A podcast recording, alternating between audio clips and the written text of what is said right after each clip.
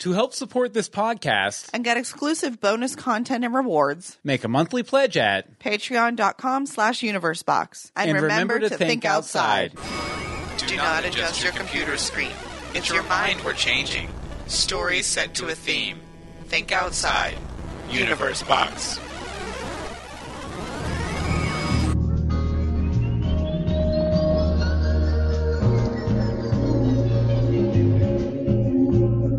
Hi there. Uh, my name's Bill Meeks, and this is my television pilot, Infinite Tina. Uh, now, a, a description of the series: After a bad breakup, a girl abandons her dream job to go jaunting around the multiverse, aided by her smartphone, Vicky.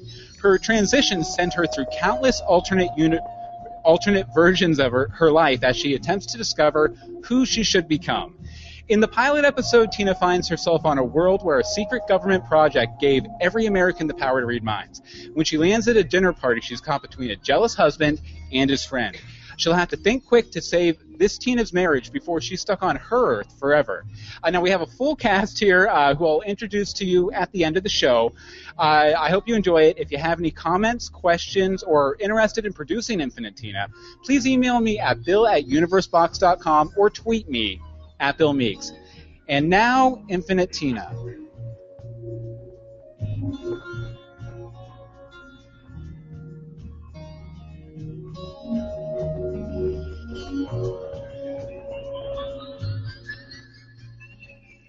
Infinite Tina, written by Bill Meeks, a one hour pilot, The Empty Place Where Love Should Be. Teaser Exterior, blackness. A violin concerto plays over a peaceful narration. I'm electric. Exterior, the multiverse. We see a cosmic cloud swirling in the vast emptiness of space. I am the sun and the stars and the wind and the air. As we zoom in, dozens of Earths come into focus, some very much like our own, others only slightly familiar. A steampunk Earth with pipes and cogs orbiting, ar- orbiting around it. A lush green planet without a city light to be seen. They extend out in all directions from one central Earth. The farther away from the center, the more transparent they appear. I am the melody God strums on the strings of the universe. We zoom in on the central Earth. The narration rises in intensity with the violin, both nearing climax. I am pure possibility spliced together with skin. We're tight on the central Earth. A black hole expands over middle America. A white light engulfs the surrounding stars. We realize it's no longer a planet, but a human eye we're looking at. The pupil a dreamy mixture of green and blue. I am. Interior, Stepford dining room, night. We zoom out from the eye to reveal Tina Infantino, mid 20s. She is seated at a dining room table, clothed in a full skirted red check shirt with a wide collar like something you'd see Donna Reed wearing back in the 50s. She's got the frilly apron, too. In the window behind her sits a suburban street with cookie cutter houses all painted the same shade of beige. Uh, apparently the center of attention tonight. Angle, the other side of the table. Four faces stare into the camera. Sitting to Tina's right is Jack Stepford, early 40s, built like a retired a substitute math clashing green jacket and blue tie. He's fuming. Are we gonna keep fighting, or can we have a nice fucking meal for once? Tina looks down at her food. She takes her apron and scoops up some mashed potatoes. Um, eat? She gobbles down the potatoes. Jack grumbles, then takes a swig from his Gettelman Milwaukee beer. The other guests re- resume eating, but nobody dares speak.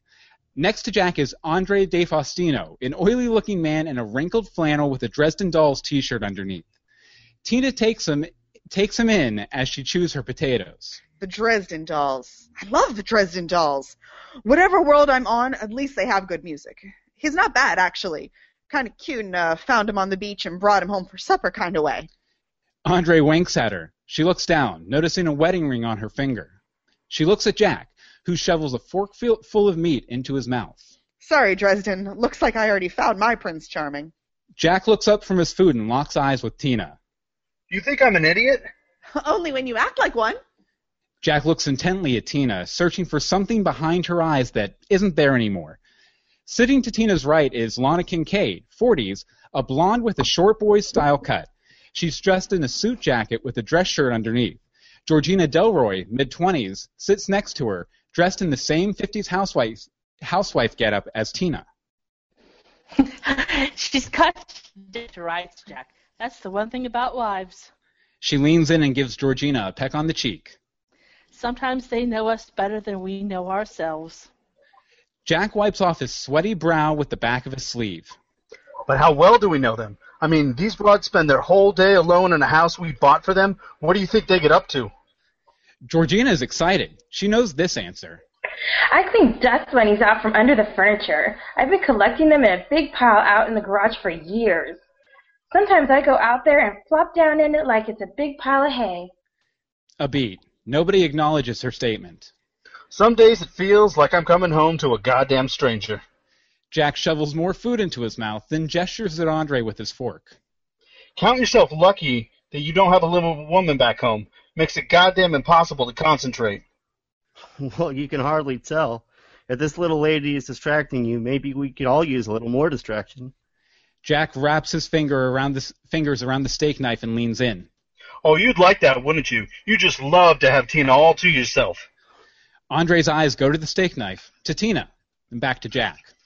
Whoa, whoa, oh, okay. Who, who slipped something into my old pal's Gettelman's, huh?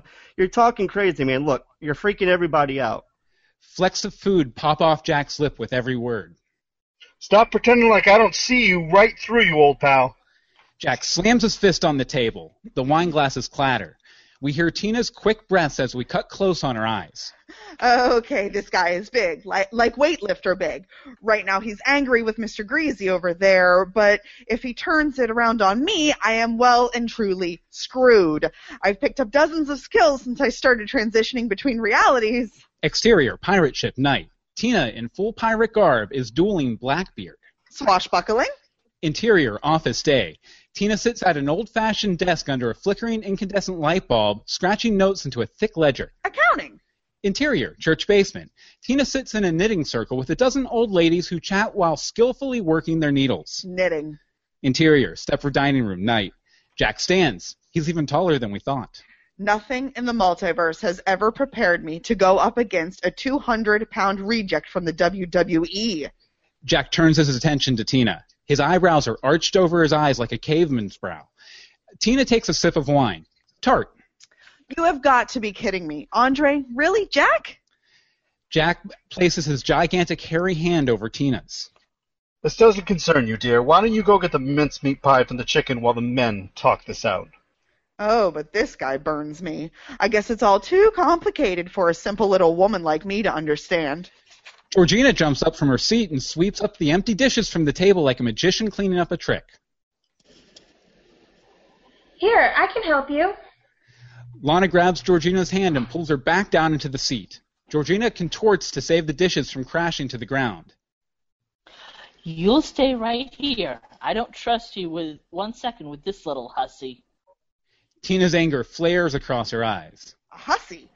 If you don't count my first transition. Exterior, beach, night.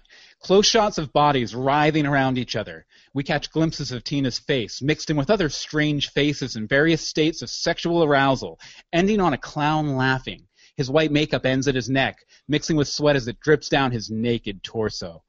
Interior, Stepford dining room, night. Tina's face is red, either from embarrassment or arousal. Which I don't. I've only been with two guys. Then again, I don't know the details of this Tina's life. She might be a total hoe bag. Georgina pulls away from Lana. I'm only being polite, dear. Jack grabs Tina's hand, squeezes it. Tina winces as she tries to pull it back. Honey, please, you're hurting me. I love you. You know that. Tina turns to Georgina and Lana. As for you, I don't even swing that way. Now, can we all just calm down and have a darn slice of pie? Jack looks down at his plate like a puppy dog ashamed of the mess his owner just found by the front door. Lana looks away too. Ha! I think I scared her. Lana jumps up and grabs Tina by the arm. Closeted bitches like you don't scare me. Never have. Close on Tina. She's confused. Weird. It's almost like she's. Reading your mind? Tina gasps. Andre perks up. He's finally following the conversation. I knew there was something off here. You're not her at all, are you? Well, shit. If they can hear me thinking, then they may must know about. The multiverse, is that what you called it? Yeah, we heard about you and your transitions. Jack stands, wraps his hand around the back of Tina's head. Tell you what, you get my Tina, Tina Stepford, back into this body, and we'll let you waltz off to your next goddamn adventure. You think I can just control this? If I could just summon alternate Tinas from across the multiverse, I would have played way more pranks on my ex by now. Tina's eyes dart around the room, looking for her phone. No, if I'm going to bring your Tina back, I need my phone. I need Vicky. Well, then you better find her then. Jack shoves Tina out of her chair. She clips her shoulder on the table as she falls to the floor. No, Jack, she's too important. Andre jumps up and wraps his arms around Jack's neck. They fall back on the table. Food flies everywhere as they tussle. Andre lands a, lands a punch across uh, Jack's jaw. Jack smiles and bites down on Andre's arm. Low on Tina as she scrambles back against the wall, rubbing her shoulder. Abuse? Outdated gender roles? Mind readers fighting over me? The gravy boat smashes against the wall next to Tina's head, spraying gravy across her face. What the freak? End of teaser. Act 1. Interior, Stepford dining room, night. Tina cowers against the wall as Jack and Andre tussle on the floor next to her. If everybody on this world can read minds, then why can't I? Doesn't seem fair. I've been to worlds where people have abilities before. Exterior, downtown Chicago, day. We see the Chicago skyline across the water. The sky is filled with winged humans swinging around the Willis Tower. Tina soars through the air, beating her rainbow striped wings and laughing at the absurdity of it all. Bird Earth, designation Universe G minor, where humans had wings and hollow bones. Exterior, ocean, day. Tina floats in the dark blue water, eyes bulging as she struggles to swim towards the surface. On Waterworld, designation Universe F sharp diminished. I was extracting oxygen from the water with my new lungs the instant I transitioned in. Tina takes in a deep breath of water and smiles. Interior, Stepford dining room, night. Lana is standing over Jack and Andre now, trying to separate them. Georgina scrubs the wall obsessively, trying to clean up the gravy. She smiles at Tina, still up against the wall. So why didn't I start reading minds the second I landed on this at this dinner table?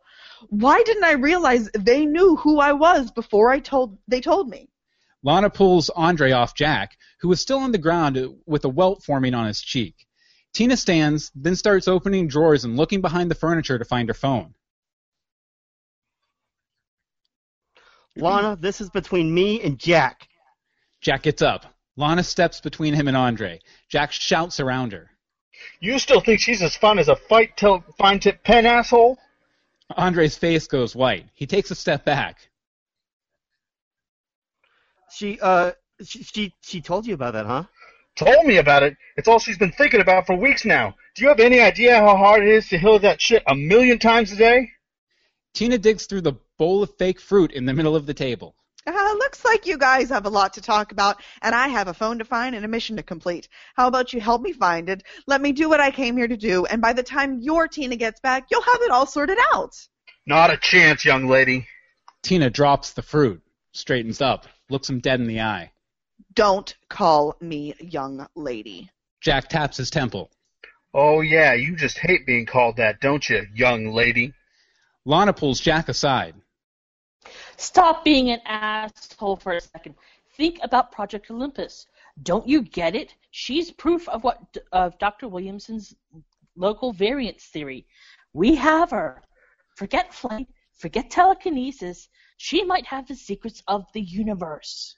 With Jack distracted, Tina snatches his steak knife off the table and waves it around as she backs up towards the kitchen door. Whoa, whoa, whoa, back it up. I told you, I'm just the passenger on this train. I'm not the conductor. If you want answers, I'm. Jack lunges at her, knocking her to the ground. A flash of movement, and he's on top of her, holding her wrist. Lana pries the knife from Tina's hand, then tosses it back on the table. Let me go! She struggles, but it's useless. It's physics. He's simply too large for her to have any effect. She relaxes her body but keeps her mind sharp, sharp, waiting for a moment. Jack gestures to the purple curtains on the window, which are tied back with golden ropes. Andre, untie those drapes and bring me the cord. Andre rubs his arm. You're the one we should be tying up, you jealous prick. Jack struggles to turn his hand Wa- control. Just because I'm a prick doesn't mean I'm wrong. Now, you don't want to march down to Director Delroy's office and tell him we let the most important scientific discovery since the dust cloud get away. You class clown shtick has kept you employed for this long, but Delroy isn't going to laugh if you screw this up. Not one bit. Andre considers this. It's a good point. He unties the ropes as Lana and Jack lift Tina into a chair. They tie her hands to the arms of the chair. Okay, now. Shit. I need to pee. I trust you two for a minute. Jack and Andre stare each other down. Nothing doing. Well, I guess I'll have to go right here. Lana squats down. No, no, no, no. Just hurry the hell up. Trust me, I don't want to miss a second of this. Wait, I need to pee too. The group ignores her. Lana exits through the kitchen door. So I've got to hold it? Jack and Andre stare at each other. Their expressions are changing, like they're holding a silent conversation. Tina notices. What if they're talking about me with their thoughts? Jack looks at Tina. Crap. They're totally talking about me. Fine. Have your little conversation. Keep yourselves busy until I can find Vicky and get the hell out of here. So what is this Vicky? Shit! I really need to be more careful with my thoughts. Jack grabs a handful of Tina's hair and pulls her head back until she's looking up at, at him. Georgina raises her hand. Shouldn't we wait until my wife gets back? Shut up. Tell me about Vicky. Who is she? Where did she come from? How do we get her to bring back my wife? Fuck off. She spits in his face. He reels. I'm not telling you shit. Jack smiles as he places his hand on Tina's head. Fine. You don't have to. Tina's eyes roll back in her head. We catch flashes. Uh, transition. The multiverse. A sprawl- sprawling landscape made of glass. That clown again. Ow! What is he? Wait. These are all my transitions. It's like it's happening all over again. Exterior. Townhouse. Day. Wait. My parents' house? I haven't been there since the day this all started. Super. Several months prior. Interior. Living room. Day. Tina bursts through the front door. Her mom and dad, 50, sit on the couch watching TV. Mom wears a sundress. Dad is dressed in gym shorts, a plain white t-shirt, sandals, and white crew socks. We broke up. I hope you two are happy. Mom goes to respond, but Dad puts his hand on his hand on her arm and shakes his head. Tina storms through the room and climbs the stairs. Interior, Tina's bedroom. Day. Tina slams the door as she enters. Blue plastic tubs sit around the room, some filled, some empty.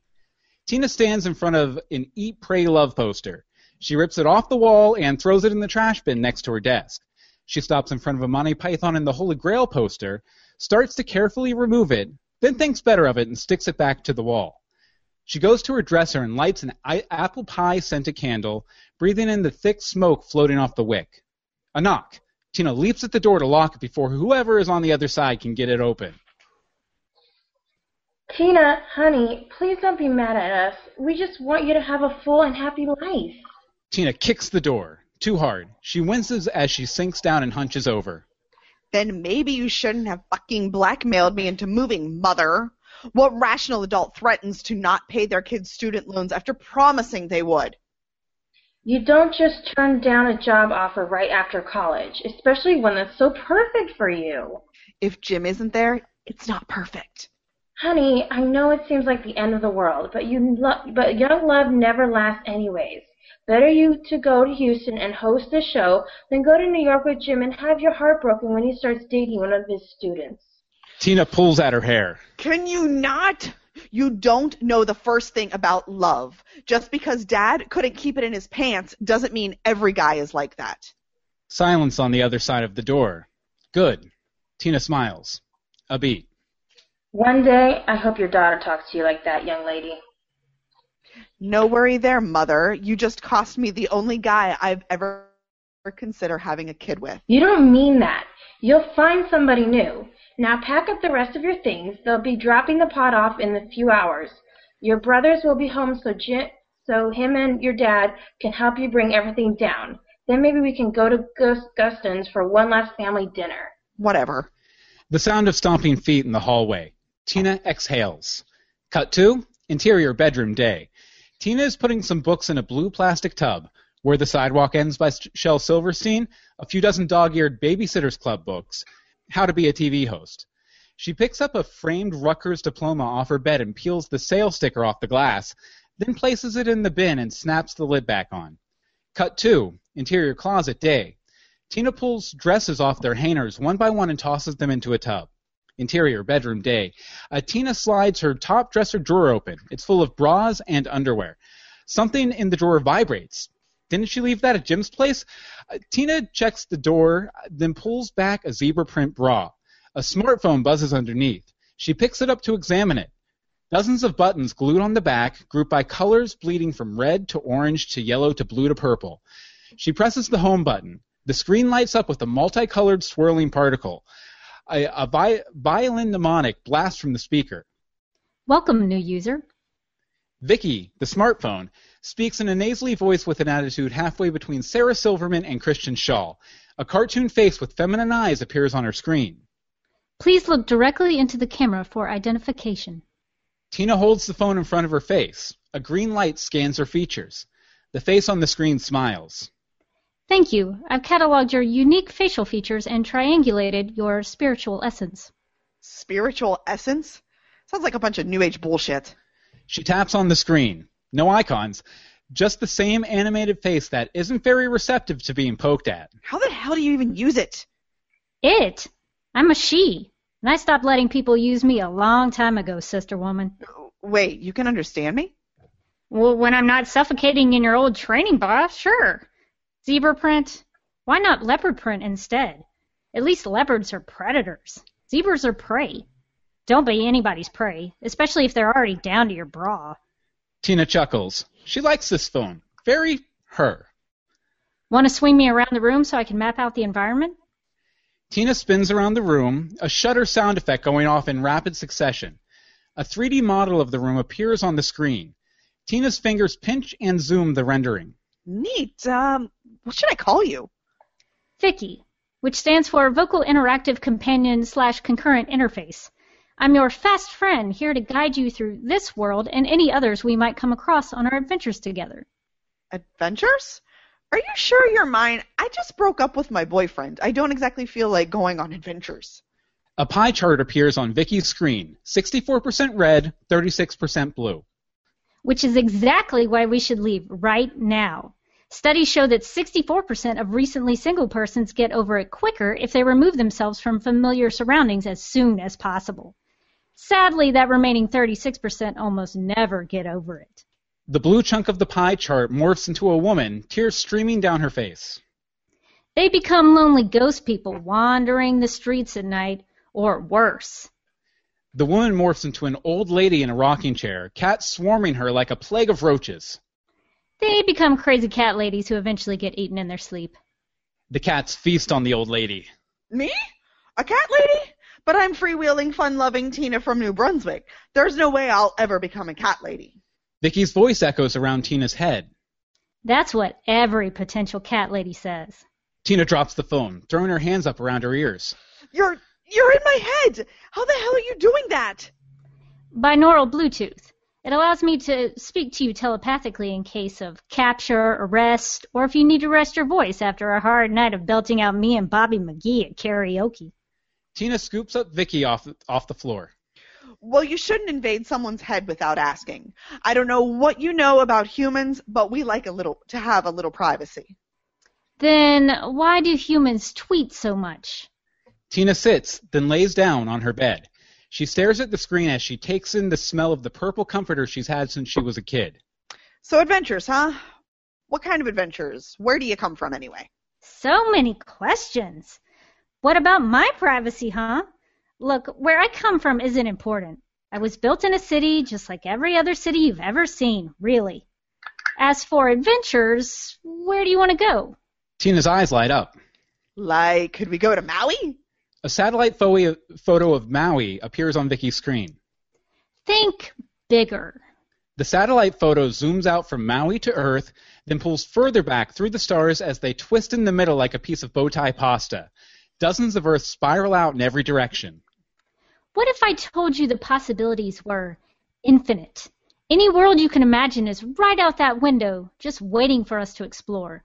Tina jumps up and runs to the window. Outside, it's the same boring street that's been there since she was a teenager. There's nothing out there. What the hell are you talking about? On the screen, a female stick figure like you'd see on the ladies' room door. Okay, stick with me for a minute. So there's you, right? Tina Infantino. You're the result of thousands of decisions you've made, or that your parents made, or that your parents' parents made. But what if they'd chosen differently? The female stick figure morphs into a male stick figure.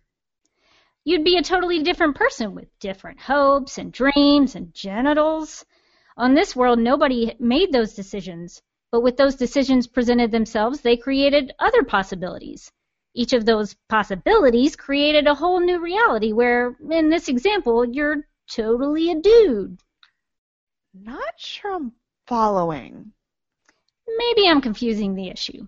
The female stick figure reappears on screen, standing in front of two doors marked A and B. Pretend you've come to two doors. This is a decision point. You have three choices here. Go through door A, The female stick figure goes through door A. The image resets. go through door B, where a bear is waiting to eat you. The female stick figure goes through door B. Screams and bear noises. The image resets. Or you could screw off and avoid the doors entirely. The female stick figure flips the doors off, then exits stage right. So you make your choice to avoid both doors. But another world exists where you made the eaten by a bear decision. What if I told you we could travel to that world? But why would I want to do that? Well, you wouldn't, but we could. There are an infinite number of worlds out there, created by different decision points. On the screen, domesticated dinosaurs the size of dogs romp around at a park while their human masters enjoy a picnic. On some, the dinosaurs never died. On the screen, a billboard. Paul Walker is Pinocchio. On others, maybe the only difference is there was only one Fast and the Furious movie instead of 17 or whatever. Wait. Is this like those multiverse thing from comic books my boyfriend, ex boyfriend, was always talking about? On the screen, a picture of Earth. More Earths start pouring out of it like water out of a faucet till the screen is filled with them. Yes, exactly. I want to take you on the tour of the multiverse. No cost to you, no credit card required. A limited time offer. Act now. Tina turns the phone around and tries to pry off the back. Is this a joke? Who the hell put you in my drawer? Where the hell do you come from? Stop that! I'm here to help you. It's no joke. Would you care for a practical demonstration? I'll just need you to accept the terms of service. A modal window appears on screen. There's a wall of text to scroll through, but Tina hits the accept button without reading a word. Exterior, the multiverse. A tunnel of rainbow colored light streaks across Tina's face. Dimensions stretch, distort, until she pops into exterior Times Square day. Uh, Tina stands in a pile of rubble, wearing black leather armor with dirt smudged across her face. The sky is red. Uh, black smoke hangs over the city like a storm cloud. The buildings are crumbling. A dog barks in the distance. Tina goes to ask Vicky a question, but realizes her hand is empty. What the hell? Vicky's muffled violin mnemonic sounds from under a fallen billboard. Over here! Tina struggles to lift the corner of the billboard. Vicky is wedged in the dirt underneath. Tina picks her up and wipes off the screen. The green light washes over Tina's face. Vicky's cartoon face appears on the screen. Where are we?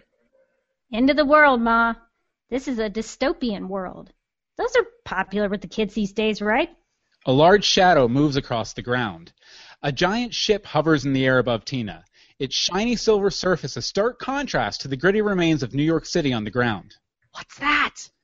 On the screen, a schematic of the ship appears with helpful text labels pointing out the laser cannons, shield arrays, and meat bone separating station. Oh, that? Nothing. Just a warship left by the Martians after the Great War. Trivia. It's designed to kill any humans it finds on sight. Tina ducks down behind a dried out bush growing through its cracked sidewalk. Humans like me? Exactly. Well, then maybe you should get me out of here before. A red sphere mounted on the ship, ship's underside glows. The laser cannon activates. A laser beam hits Tina's leg. She falls. Her head bounces off the pavement. Fade to black. Interior, Tina's bedroom, day. The light through the blinds hits Tina's eyes. She blinks. She's laying in the middle of her room. As she sits up, checks her leg. It's fine. She finds Vicky laying next to her on the floor. She picks up the phone and gets the green light scan. Where did the armor go? I kind of liked it. On the screen, a picture of Tina in the armor. Well, not exactly our Tina. This one has that thousand yard stare you see on soldiers after they come back to the States. She has an open wound on her leg where the laser hit her. It's still on that world's Tina. Or what's left of her. You mean she's. Dead? Yep. Cooked crispy style. Don't blame yourself. It was bound to happen anyway. She was the last girl on Earth. Only a matter of time, really. Tina stands and starts pacing around the room as she attempts to wrap her mind around what's just happened. So wait, if I was in her clothes, does that mean I was in her body too? Is that why my leg isn't burned? Not in her body, but you're on the right track. When you travel to another world, you become that world's Tina. Then what happens to that world's Tina? We move her spiritual essence to a secure location. Let's call that home base. She waits there safe and sound until you transition to the next world. And who decides when I transition or what world I go to next? My boss. The same person who designed me to help you. But don't you worry about that. They only want to make sure you're happy. On the screen, a spiral of colors. Now then, are you ready to go? We've got a whole multiverse to explore. A knock on the door. Tina, honey, are you almost done packing? Your pod is here. Give me a minute. Mom's footsteps are heard as she runs down the stairs. Well, what's it going to be? Moving out with mom and dad or adventures in the multiverse with moi? You've already accepted the TOS, so it's not like you'll get a refund anyway. Come on, give the worlds a whirl. On the screen, a prompt. Are you ready to begin? Two buttons, yes or no. Close on Tina as she considers it. Childhood or adulthood? Moving on or moving out? Houston or the universe? The familiar or the fantastic? When I think about it, when I let myself consider the pure possibility, there's only one answer. Tina taps yes on the screen. I wonder what sort of world I'm going to first. Transition. Flashes of all the worlds we've seen. Bird Earth, pirates, that damn clown again. Interior, Stepford dining room, night. Tina yanks her head back out of Jack's hands. Stop! You don't want to see that, that part. Andre, leaning against the wall, perks up. Why? What happened there? Nothing worth repeating. Lana enters in through the door from the kitchen. She picks up a napkin off the table to dry her hands. Georgina perks up. Finally, there's somebody she feels like she can talk to in this room. You need some hand towels in your bathroom, Jack? What'd I miss? Me, I hope. She runs up to Lana and tries to kiss her, but Lana isn't having it. Too much to do. Not now, honey. Lana pushes past Georgina, stands next to Jack, and crosses her arms. From Tina's perspective, Jack and Lana stare at Tina like she's a lab monkey locked in a cage, cold and clinical. Did you find anything? Jack shakes his head. She wasn't lying. Based on the memories I extracted, her phone controls it. Tina struggles against her bonds. Exactly. I'm the passenger, not the conductor. Hell, as far as I know, my phone isn't even the conductor. I guess that would make her the wheels, the tracks, the train? If she can get you the heck out of here and bring back my Tina, I don't care if she's the goddamn whistle. Lana leans in and whispers to Jack. We see Tina react behind them. Jack, we have a responsibility to bring this to Delroy before we do anything. After we get my wife back, Delroy can dissect her for all I care. Tina pulls against her bonds again. She grimaces. Andre crosses the room and kneels down next to her, inspecting the ropes. Why do we have her tied down anyway? It's not like she's gonna hurt us, right, darling? Why, I have a feeling if we let you breathe a little, you might even help us here. Tina shakes her head yes. Andre smiles. Sure, of course. You're you're going to need my help anyway. I'm the only one who can log into Vicky. Jack scratches his head, looks at Lana. She nods. You get one shot. Andre unties Tina's hands. She rubs her red wrist. Okay, it's magic time. A soft tone comes from the china cabinet across the room. Tina runs over and pulls Vicky from the drawer. She takes a moment to remember the code phrase they'd agreed on months before to activate the auto lock. Vicky, I need a good friend right now. A few seconds pass. Vicky's sc- screen springs to life. Her animated face appears. Understood, Tina. Which scan would you like to use today? Fingerprint scan, please. Lana yanks Vicky away from Tina. There's no way in hell we're letting you hold on to this. I'll hold it. You do the talking. Please present finger for, pre- for print scan. Lana grabs Tina's index finger, then holds it in front of the screen. A green light scans it. Identity confirmed. Welcome, Tina. The OS is currently down for maintenance. Please enjoy this electropop fission playlist while you wait. Some weird Philip Glass sounding music plays from Vicky's speakers while streaks of rainbow colored light dance to the rhythm on our screen. Jack rolls his eyes and snatches the phone from Lana's hands. He presses the home button and shouts into the phone like it's an old fashioned walkie talkie and he's commanding troops in a rice paddy and Nam. Vicky, return Tina Stepper to this dimension immediately. The music stops. Vicky's cartoon face appears on screen. Error. Unrecognized voice. Good girl, Vicky. You don't want these psychos screwing with your settings. If you don't bring my Tina back right fucking now, I'm gonna take care of this one, this fake one myself. She's upgrading the OS. She literally can't do anything until it's done. Jack, calm down. Lana reaches out for Jack's arm, but he pulls away, then stomps through the kitchen door. The room is silent for a moment. The remaining members of the group look confused. Tina leans down to examine a lavender vase in the corner. This is nice. Where'd you get it? How would we know? Right. Gotcha. Another moment of silence. Georgina gets an idea.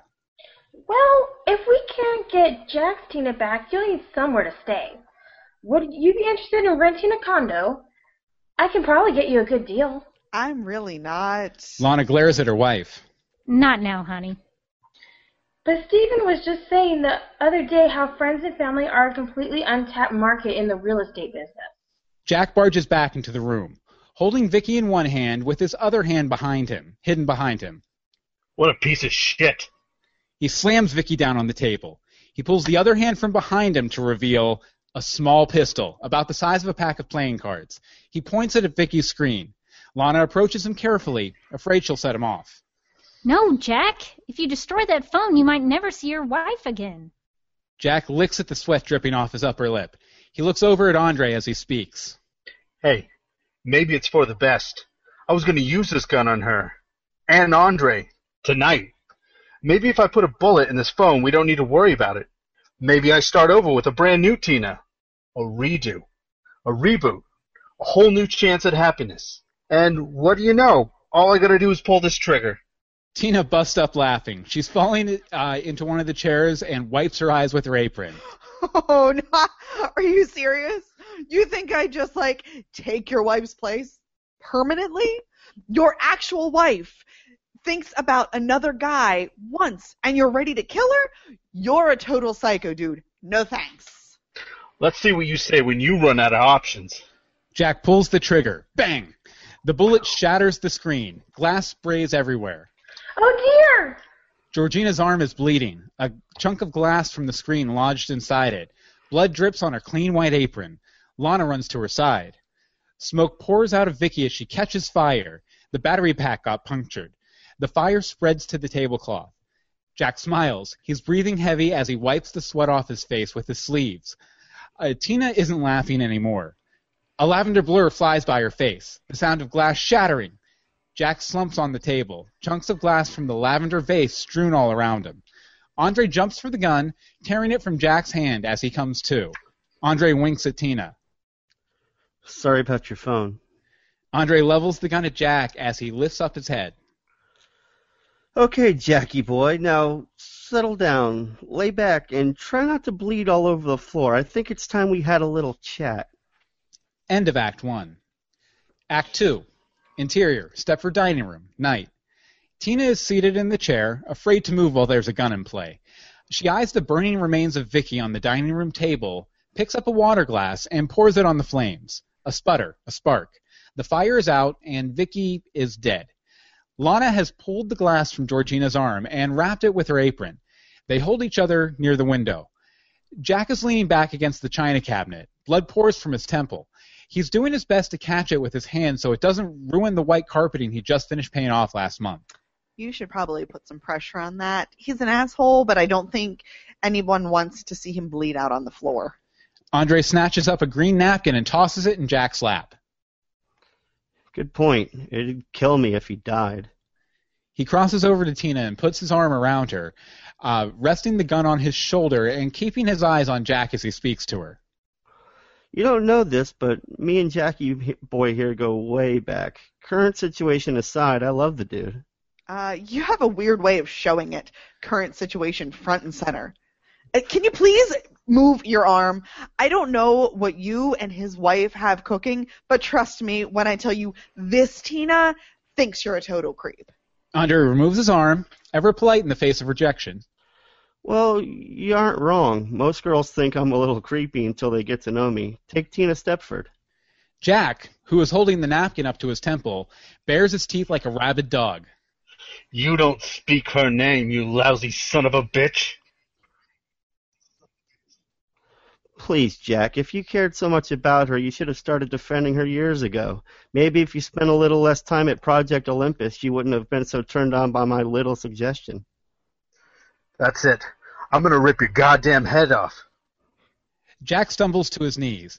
Andre points the gun at him again. Jackie boy, we're pals and all, but I'm more than willing to put a bullet or two in you if I have to. Jack leans back against the china cabinet. He he doesn't have as much fight in him as he thought he did.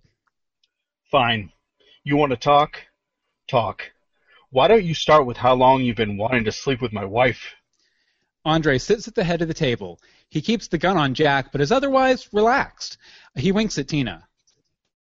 While her counterpart over there is quite the cutie, your Tina isn't really my type. It was, what can I say? It was more about you than her. Lana gives Georgina a look. Didn't I tell you he was gay? Andre laughs. what, what? What? No, no. Thanks, though. I'll I'll take that as a compliment coming from you. Andre's bottom lip trembles. Uh, we see some actual emotion in his eyes for the first time. It, but it, it's not like that at all. Tina perks up in her chair. Ooh, this is getting juicy. Well then, what is it like? You know how we used to stay up late back in college? How you used to tell me those stories about the war and how the only way we'd avoid another one was to make sure we had an advantage? Stirring stuff, my friend. And you were right, as far as I could tell. Uh, when you dropped the ladder behind you on this Project Olympus thing, I thought the wor- I thought we were about to change the world together. Andre leans over and smiles at Tina. This guy, you'd never know it to look at him, but he was a giant pimp back then. He'd bring a different girl out to Bailey's every Friday night for Beat the Clock. Hell, half the time he'd leave with someone else and I'd end up with the first girl. Work was good, life was good, we were good. Until that cloud showed up over Kansas and changed the world before we got the chance. Cloud? What cloud? I guess you wouldn't know about that, huh? Exterior, Kansas field, night. The sky is filled with stars. The grass waves lazily, lazily in the wind. A teenage boy and teenage girl are making out in a small clearing under a tree. A flash. The tree is gone. So are the young lovers. A meteor smolders in the crater it created. There was a meteor shower one night years ago. Angle on the landscape. Meteors streak through the sky. Angle on the field from above. Red smoke pours out of each fresh hole. Then this big red cloud showed up over Kansas. Interior, Command Center. Two generals look at a satellite image of the United States. Kansas is covered by a red cloud. Interior, farmhouse, day. Edna, 70s, kneads some dough on her cutting board. An orange cat sleeps on the windowsill. You'd never believe it if you weren't here for it. The orange cat sits up.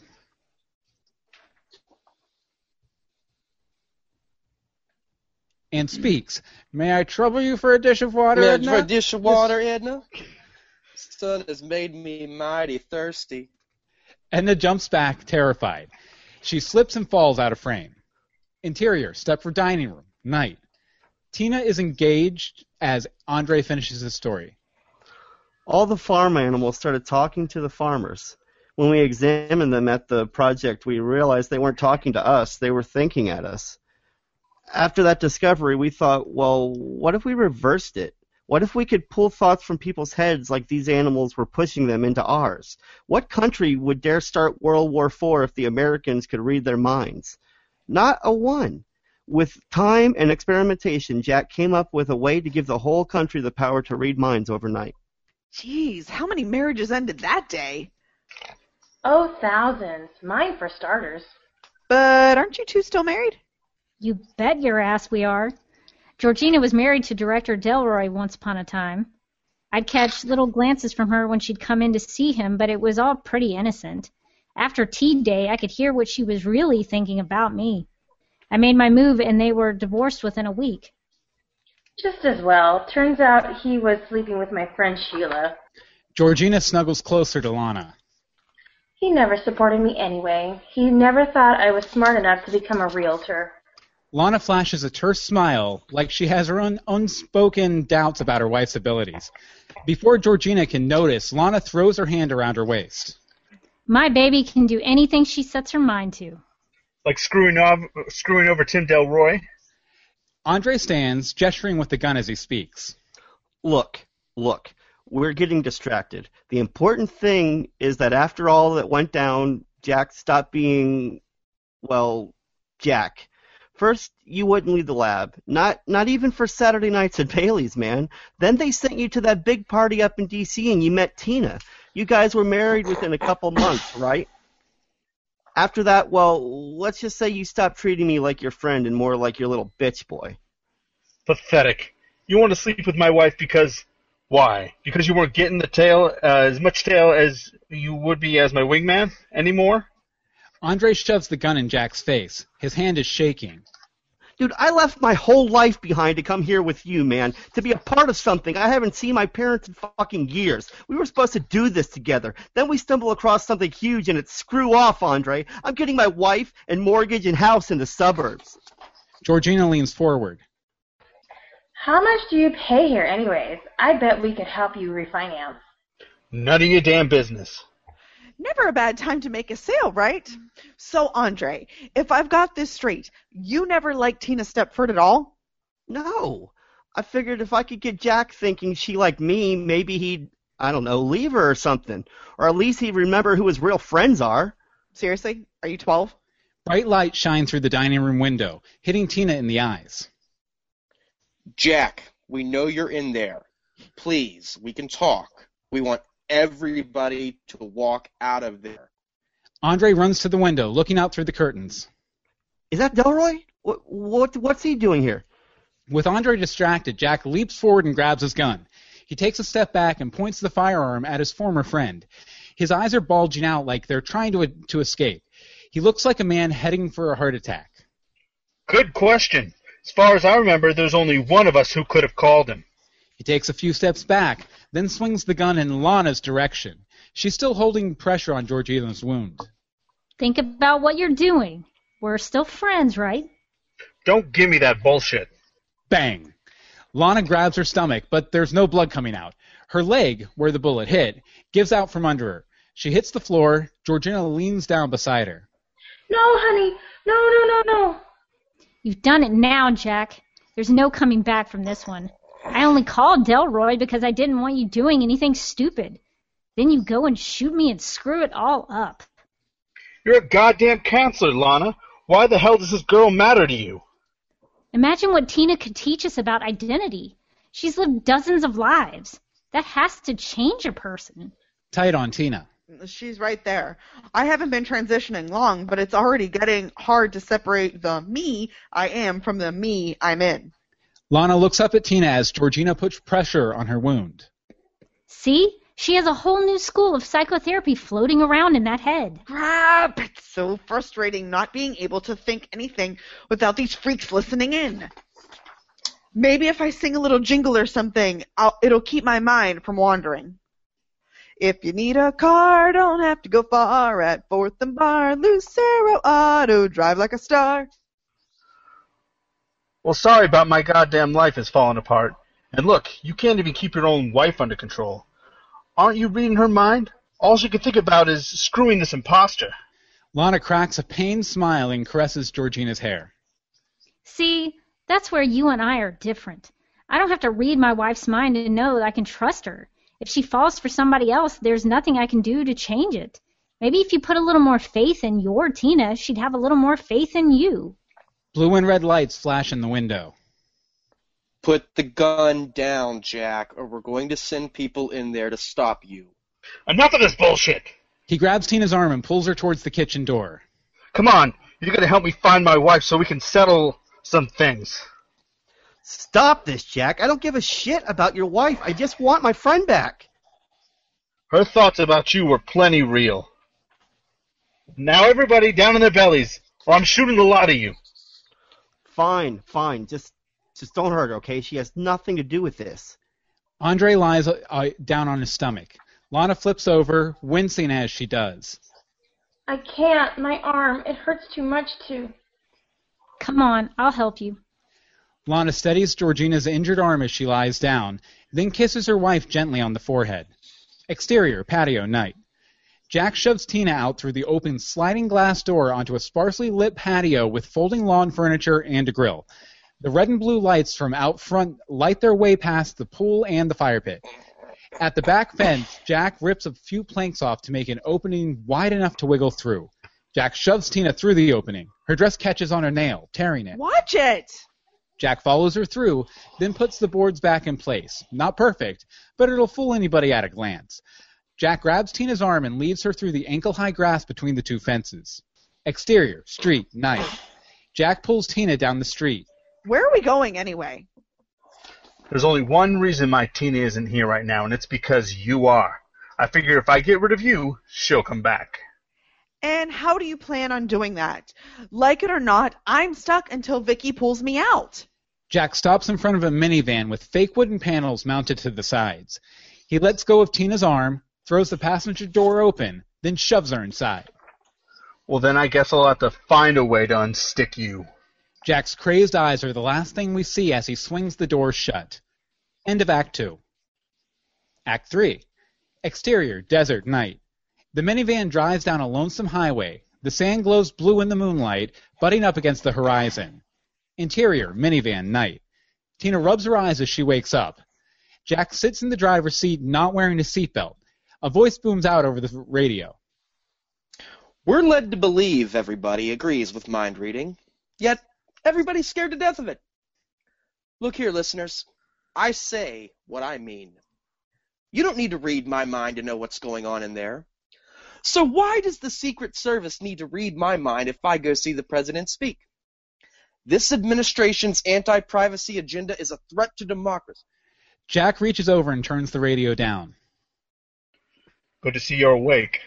He tosses over a half-full plastic bag. I stopped a few miles back to get some coffee and snacks. Eat up. We still got about two hours to go. Where are you taking me? It's classified. Jack turns the radio back up. Tina gobbles down some potato chips as the DJ speaks. I have some news for you liberals. If you don't have a problem with Pre- President Kerry trampling over our rights just because a Democrat, then I don't want to hear you complain when our next president, who will be a Republican, I assure you, you can't complain when the next president decides your feminazi college group needs their thoughts monitored too. What a blowhard. I guess no matter what world you're on, there will be guys like this trying to divide people. Can't say I'm surprised Jack listens to something like this. Government worker micromanaging his marriage? Yeah, he seems the type. Jack spits into a styrofoam cup and puts it back in the cup holder. Judgmental much? Guess you want that different from my Tina after all. This jackass is all I can pick up out here. Crap. Keep forgetting you can read my mind. I blame the lack of coffee. Don't have to go far at Fourth and Bar, Lucero Auto. Quit with that damn jingle. How about you let me alone with my thoughts for like two freaking seconds and maybe I'll stop with the damn jingle? Jack smiles and taps the wheel. You got some guts, I'll give you that. I'm not going to stop reading your mind, but it's admirable. Then again, I'd imagine traveling across all those worlds takes a lot of guts. You have no idea.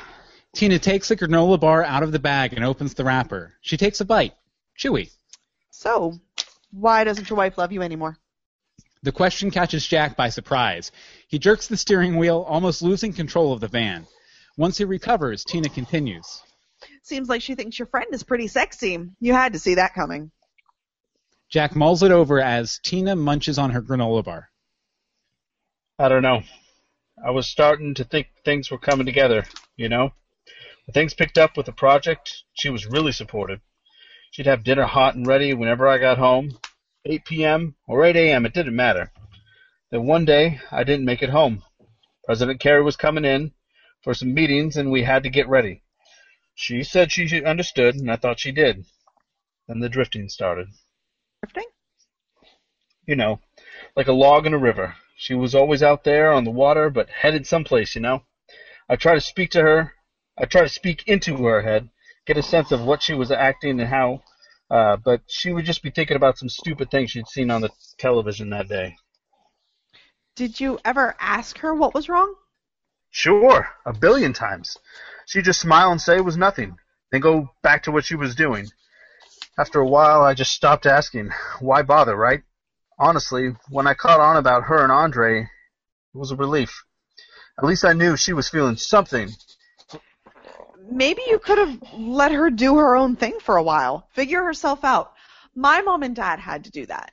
Jack hunches over the wheel. I don't know why I'm talking to you about this anyway. You might look like Tina, but you sure as hell ain't her. Tina reaches out and puts her hand on Jack's shoulder. Maybe it's because you realize you should have talked to her when you had the chance. Jack grabs Tina's hand and shoves it away. Get your damn hand off me. Who the hell are you to say that? You don't know me or her or anyone. Yeah, but I've gotten pretty good at reading strange situations. Just just go back to sleep. Jack turns the radio back up. Tina leans her head against the window, watching the mile markers tick by. I wish there was some way to outsmart this guy, but he's not going to stop reading my mind long enough for me to figure something out. She looks over at him, watching as he grumbles to himself behind the wheel. I feel a little sorry for him. As somebody who's been through a world ending breakup, I understand where he's at. Jack glances at her out of the corner of his eye. If you need a car, don't have to go far. At Fourth and Bar, Lucero Auto, drive like a star. Jack turns his attention back to the road. When Jim and I broke up, I probably would have shot 20 people to fix it. Luckily, I met Vicky before I did anything too nutty. Some people might say Jack's a typical man taken to violence and anger, but are we really so different? If one of my friends had set her sights on Jim and Jim reciprocated, wouldn't I claw both of their eyes out? Jack might be angry, he might be violent, but he isn't the only only those feelings. He's also in love, and he sees that love slipping away. Losing love affects men and women equally, I think. Heartbreak is universal across all realities. It always sucks. A tear rolls down Jack's cheek. It sure does. Tina notes the distraction. Time to act before he starts reading her thoughts too closely. If you need a car, don't have to go far. At Fourth and Bar, Lucero Auto, drive like a star. She leans forward. Magic time. Jack is startled, looking between Tina and the road. Don't you even think about. Tina grabs the wheel, turning it sharply to the right. Exterior, desert, night. The minivan's tires squeal as it careens off the road, hitting a ditch, which sends it into a flip. Interior, minivan, night. The minivan tumbles around, sending loose items everywhere. Jack's body slams around the cabin. The coffee cup hits the ceiling. Exterior, desert, night. The van's last flip leaves it upside down, tires spinning in the air. Interior, minivan, night. Tina wakes up, still buckled in her seat, her dress stained with coffee. Jack lies in a ball on the van's ceiling, head bleeding from the wounds old and new. That's what you get for not wearing your seatbelt, asshole.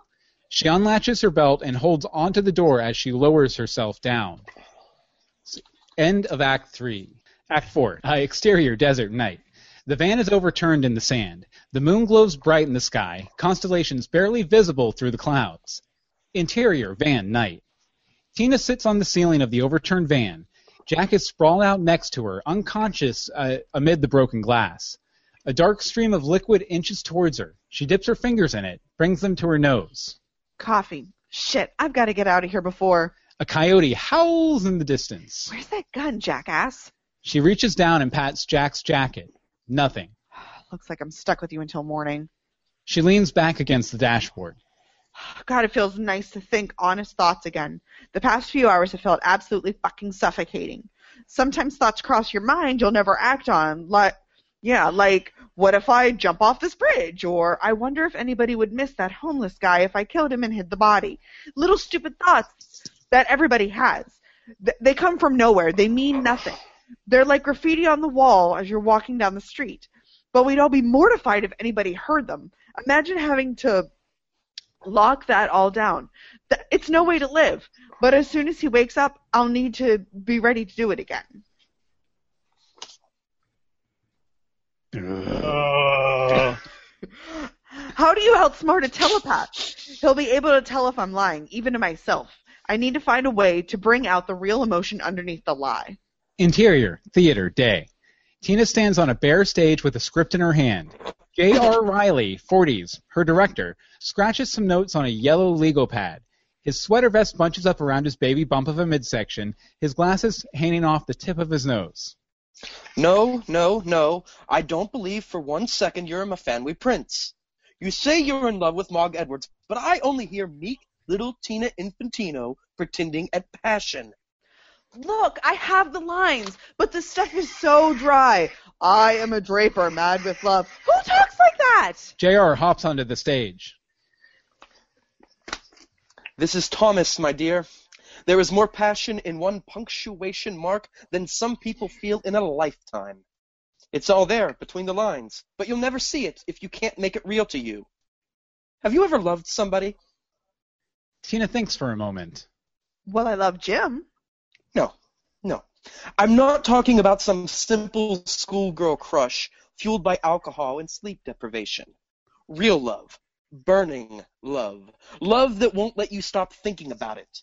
It's Jim. I love Jim like that. JR grabs Tina by the shoulders. Fine. If it's Jim, then how would you feel if he was always just out of reach? If, despite all this passion, you could never touch him, never see him? What if somebody ripped him away from you? Tina's eyes sink. I. I don't know what I'd do. J.R. tilts her head up to look her in the eye. There. There's my Myfanwy. Now say the lines. Quickly, before you lose it. I will knit you a wallet of forget me not blue for the money to be comfy. I will warm your heart by the fire so that you can s- slip it in under your vest. Then the shop is closed. Yes, Mog. Yes, Mog. Yes. Yes. Yes. J.R. smiles at her. See?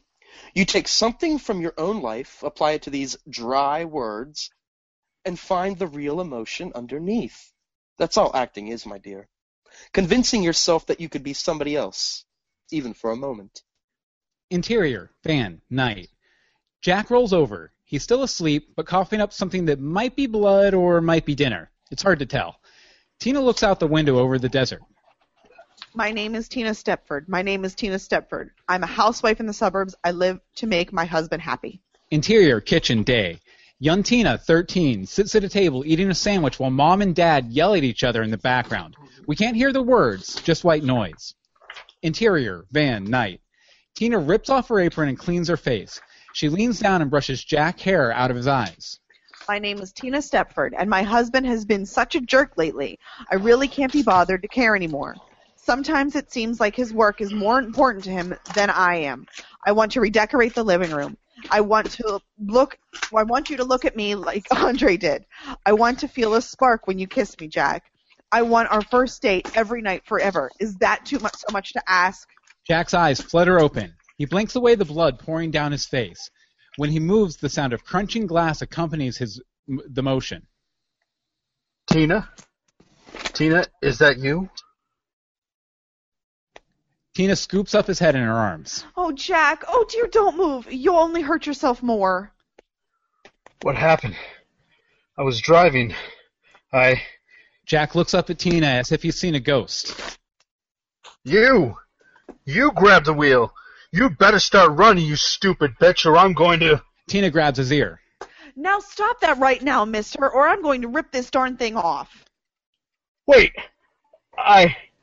Jack looks into Tina's eyes. He sees something there, there that was there before, then wasn't, but came back just now. It's you! Tina hugs him hard, pulling his head into her bosom and rocking him gently back and forth. Of course it is, you big jerk. Careful now, slowly. Can, can you feel this? She pinches his leg. Christ, that stings! Good, then you aren't paralyzed. She reaches over Jack to open the driver's side door. The van is tilted just enough that Jack spills out onto the ground. Exterior, desert, night. Tina shambles out of the van behind Jack, crawling over him, then helping him to his feet. Could have taken it a little slower. What happened? Why were we driving out here? Where are we? So, you don't remember anything? I remember dinner. We were eating dinner, then nothing. What happened? Where's Andre? Jack grimaces, pulls back from Tina, turns away. Andre, huh? Of course you're worried about him. Tina spins b- Jack back around until he's facing her again. Jack Nicholas Stepford. Have you been reading my mind? How dare you violate me like that? Jack grabs her arm. Don't turn this around on me. You're the one who kept pretending that he w- uh, that he was kissing your neck. Well, maybe if you'd kiss my neck every now and then, I wouldn't have to imagine somebody else doing it. Tina stomps across the sand and sits on a rock to look at the moon. Close on Tina, something glitches inside her. Exterior, Aubrey Park, night. A younger, happier Tina and Jack fall back on a blanket, clothing askew. They bask in the afterglow and stare at the moon. Exterior, desert, night. Tina looks shocked. That wasn't her memory, but it felt so real. Jack limps up behind her. He's taken his shirt off and wrapped it around his head to stem the bleeding. He's carrying his jacket in his right hand. That was a good night, huh? There you go, reading my mind again. I just had to be sure of something. Tina turns around, sees Jack's makeshift bandage. You look like an idiot. They both chuckle. Tina shivers. Jack drapes his jacket over her shoulders. Yep. Yep. He sits down beside her. A moment of silence passes between them. What's wrong here? What happened to us? Tina reaches out and takes his hand. I love you a lot. Please know that. I knew when my mind started wandering, those weren't thoughts a married woman should be having. You have to understand, I didn't think you even gave a crap anymore. Jack taps his uninjured temple with two fingers. All you had to do was look up there if you haven't had any doubt of that. A tear drifts down Tina's cheek. But you're my husband. I shouldn't have to read your mind to know you love me. I should just know, you know?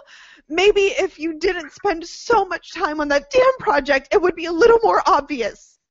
The project? Tina, everything I do there, everything I do is for my career, is for you, for us. How do you think we can pay for our house, the pool, the new granite countertops that you love so much? I do love those. Tina lays her head on Jack's shoulder. But what good is it if you're never there to enjoy it with me? I didn't marry you to land on the cover of Home and Garden magazine. I married you because you made me all warm and fuzzy inside. We could live the, in a damn van for all I care. I just need you in my life again. Jack lays his head on hers, playing with her hair as they stare at the moon. Tina's eyes close. Jack coughs to wake her up. You really don't care about it? The house, or any of it? It's nice, but I'd rather have you. Maybe we could just pitch a tent out here, reunite with nature. Tina looks up at him with a twinkle in her eye. Make love in the moonlight? Just like our first date. They move close. A kiss. Electricity sparks between them. It's passionate. They they're lost in each other until lights, wind, sand, the sound of helicopter blades. What's that? Jack looks up to see a helicopter. Project Olympus! Shit! Delroy found me somehow. Jack points to the road. A dozen Humvees tear down the lonesome highway towards the wrecked van at the side of the road. What do we do? Jack jumps up and puts his hand in, hands in the air. They want me. You'll be safe if you stay here. Do whatever they say. He takes a few steps towards the approaching convoy. No, I love you. We were only now. Then be here when I get back. Tina wraps her arms around him, shaking her head. No, no, no. We can run. We can. They'll always find us. Jack kisses her one final time, then pushes her away. He continues towards the road. Tina stands in the desert, tears str- streaming down her face. She pulls his jacket tight around her shoulders. If you'd have told me a few hours ago I'd be blubbering over this blockhead, I'd have laughed in your face. But as he leaves, I can feel my heart breaking. Maybe it isn't my heart. It's Tina Stepford's. That little piece of her that still loves him. It's part of me somehow. A vibration. Rainbow light shines through the pocket on Tina's apron. Vicky, oh thank God. Tina fishes the phone out. On the screen, multicolored swirling particles. The display reads, waiting for user confirmation. Tina hits the home button below the screen. A green light washes over her face. On the screen, the display reads, identity confirmed. The particles fade. Vicky's cartoon face appears. Listen, you need to be more careful. I'm an advanced electronic device. If home base has to repair me one more time, they're going to start charging you. Good call engaging the auto lock back there. You could have stopped him before he st- shorted out my battery, though. Boy, did that sting. So, are you ready to begin this mission? Tina looks out towards the convoy. The Humvees stop. Jack falls to his knees as armed security closes in. I think the mission's over. Are you crying? What did I miss? Must be juicy. Perhaps I should consult this world's FAQ. Don't bother. It's a sick, sad world anyway. In fact, don't take me to another world like this for a while. I don't think my heart can take it. My mind either. Vicky's cartoon face rolls her eyes. Jeez, save it from his lonely hearts. So you ready to move on then? The armed security loads Jack to the back of a Humvee. Two men start out towards Tina. No, but we do need to leave. And Vicky, Yes? make the next world somewhere awesome. Tina wipes her face with her jacket. I'm tired of all this emo crap. On the screen, Earth swirl across the display. You got it. Trust me, sister, this next world is going to make you feel like a kid again. Guaranteed. Prepare for infinity. A rainbow aura surrounds Tina's body. The desert melts around them. Tina floats in a sea of nothing. A white dot appears on the horizon. Her body flies towards it as the aura glows brighter and brighter. Violin music kicks in. See that little white dot? It is me. I am it. I'm electric. I am the sun and the stars and the wind and the air. I am the melody God strums on the strings of the universe. I am pure possibility spliced together with skin. I am infinite Tina, Tina disappears in the distance. and I am in transition. Fade out. The end.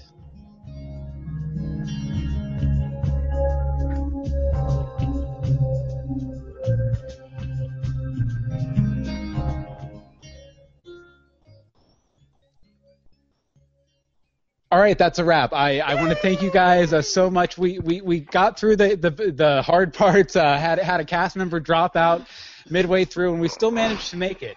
Uh, this is great. I want to thank all of you for, for reading this. I, I, I, I really enjoyed the read. I, I saw a couple spots in the script I need to tighten up a little bit, but uh, all very, very good. I, I, I want to go ahead and let everyone introduce themselves. Uh, first of all, uh, well, I'm Bill Meeks. You guys know me. Tina, Hi, I'm Anne Marie DeSimone. Where can people find you online? You can find me on Twitter at amdsimone. Okay, uh, next up, Jack. Yes, I'm Joel Van Valkenburg Huff.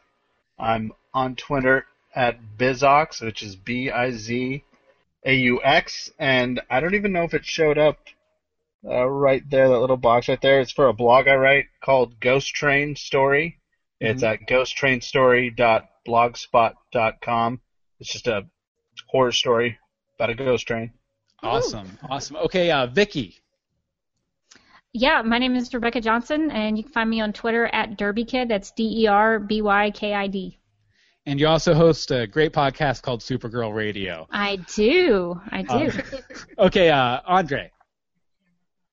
Hey, I'm Bobby Hawk. Uh, you, I, you can re- find me on Twitter at inevitable Hawk.